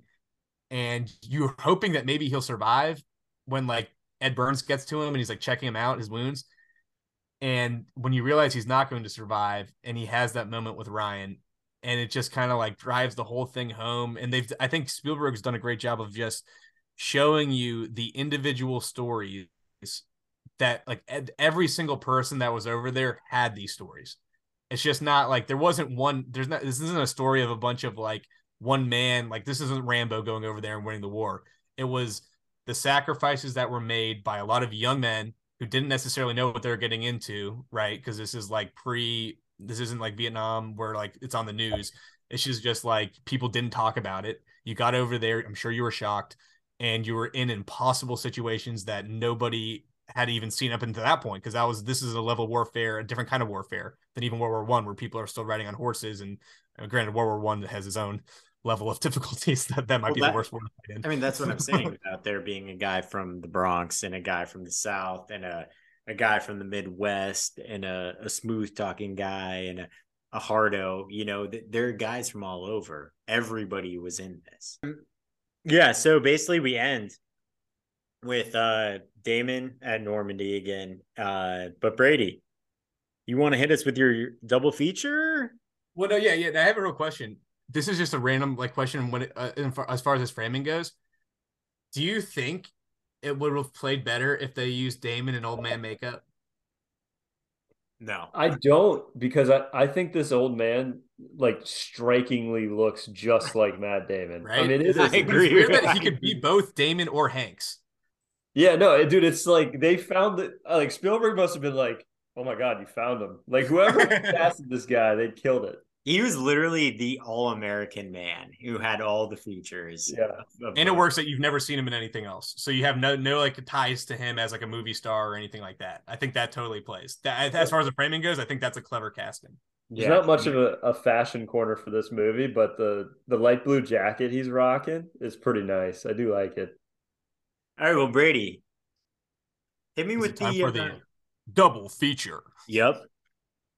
Okay, so I actually had a lot of difficulty. That's honestly, we had a little late start because I I couldn't decide what to do with the double feature because there's so many different angles. You obviously have like I considered just like a throwback man on like men on a mission World War II movie like a Dirty Dozen or like there's a there's a, a lot of the Guns of Navarone is really well known, but I love the sequel um called the Force 10 from Navarone, which is directed by Guy Hamilton, who directed Goldfinger, and it stars a young Harrison Ford.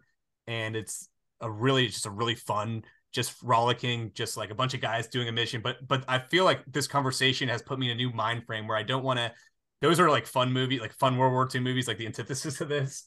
So I think the one that like is, that that's sitting with me through our conversation is uh the movie's called The Best Years of Our Lives. It uh, came out in 1946, and it was to show you also how like movie audiences are different. It's basically a movie about guys coming home from World War II, and they have PTSD, but it's not called PTSD back then. You can't talk about it. Like their families don't understand. Um, they have the they had a great casting of this uh, actual veteran who uh, lost his hands during the war, so he has like these like claw prosthetics. Um, and he they gave him an uh, honorary Oscar and a Best Supporting Actor Oscar in case he didn't win. They wanted to have an Oscar because he deserved one regardless, and his performance is incredible.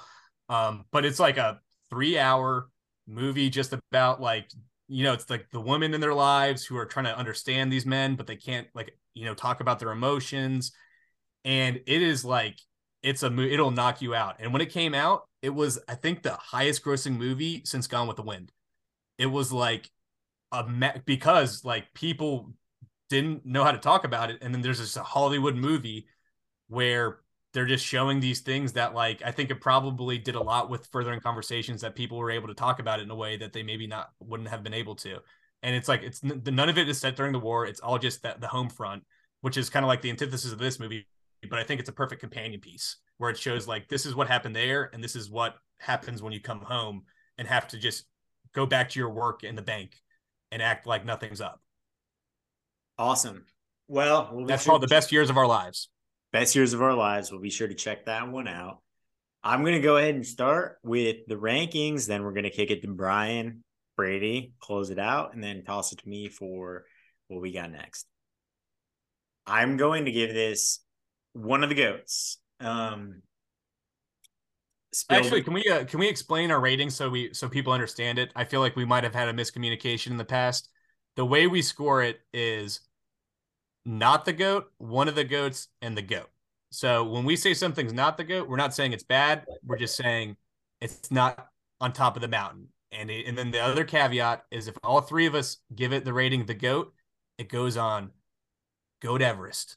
All right, that becomes so, our special movies. And Brady, the goat, or one of the goats, is a four out of five, and a goat is a five out of five. I subscribe to the when I was growing up, we only had four, four stars. Star. Okay, so cool. I say a a goat is a four star movie for me, and one of the goats is a three and a half star movie for me. And then below that, so that's what I'm saying. A three star movie is by no means bad. That means it's a very good movie, but I don't don't think it's necessarily one of the goats. Yeah. All right, so I'm going to give this one of the goats. I'm going to give it uh, a three and a half star rating. Um, brilliantly shot. Kaminski was incredible in this movie. I think he, if if if anybody takes home a an Oscar, I think it's him.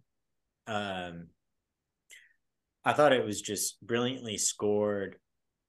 It's not something that I would rewatch willingly, and I think that that's okay because it's very heavy and harrowing, but at the same time, the cast was so undeniable with with Pepper and Sizemore and Goldberg and and Hanks and Damon. Every single person did bring it, and so I'm gonna say, yeah, it's it's one of the goats. It's a movie that will always be near and dear to my heart, and it's something that I uh, will revere going forward. So, Brian, hit it. Yeah, I'm gonna say one of the goats as well. I would say this is one of the goat war movies ever. Um, I think what this movie does so well, and I, I mentioned this already, but I feel like it really presents the futility of war and how it's impossible to justify killing and how it's impossible to justify all these decisions that these people have to make. Um, so in a way, it, it is kind of an anti-war movie, right? Um, but it's done so tastefully that it didn't offend, uh, to my knowledge, too many veterans. It wasn't like um, really making a strong, I would say, political stance. I think it was making more of a basic stance that you know war is futile and um, it's impossible to justify the the hardships of it. And I think that that is kind of the magic of Spielberg and the way that he made this movie is that he pulled off a movie that has a message that this is all wrong, but also is something that people can can watch and I guess, appreciate and in some ways learn from the history of.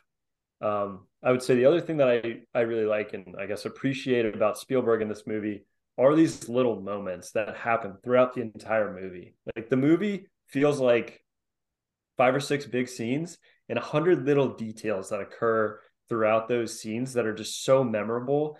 And sometimes, unfortunately, although it's a war movie, like sometimes it's like, well, that was pretty cool. Like in a way, the way that it was shot, right? And I feel like that that approach that Spielberg took, I would say, and this would be, I guess, my double feature would be the movie 1917. I feel like that movie came out just a few years ago, and you see a lot of that type of thing where all these little moments happen. And the other thing to think about, like these little moments, I feel like most of these are not just fabricated out of thin air. These are probably moments that somebody's grandfather told them happened, you know, when they were in war and things like that. So I find it fascinating. Um, and yeah, I mean, this is one of the GOAT war movies for sure. All right, Brady, your pick, your shtick. Take us home.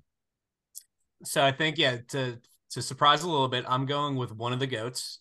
Um, I don't think it's by any means a perfect movie. I think there's a little bit a little bit of drag in it.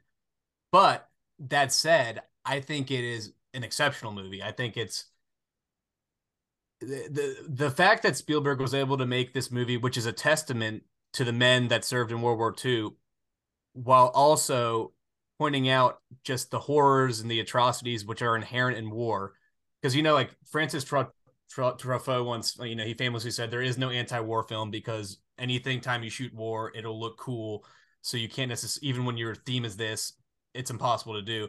But I feel like there are, like you, like you alluded to, Brian, there is moments where like yeah like there's like an exciting thrilling you, you know anytime you take a sticky bomb and put it on a tank that looks cool right like th- those moments are like exciting but then you have moments like a guy picking up his own arm and that just sticks in your head, or somebody drowning while getting shot while being weighed down by his backpack. Things like that just really stick with you. And I just feel like Spielberg decided to, he could have made that really hoorah movie and it would have been the best hoorah movie, you know, that could have come around. But he decided to take the approach on this material, being a, like, you know, a, a man who grew up during like the 1960s and stuff I'm sure that affected him, but he also probably heard those true stories from veterans, from his father and from his father's friends. And they probably weren't hoorah necessarily about their stories. There it's really harrowing and it probably was very troubling.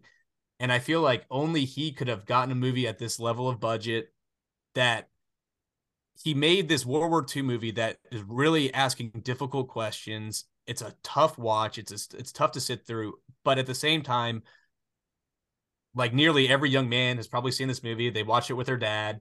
It's just a movie that's always on TV every year. It's going to be watched around D Day time. So it's like has that weird thing where it's so it's highly watchable, yet it's extremely dark in a way that most most World War II movies are not, while being done by the great the great populist of our times.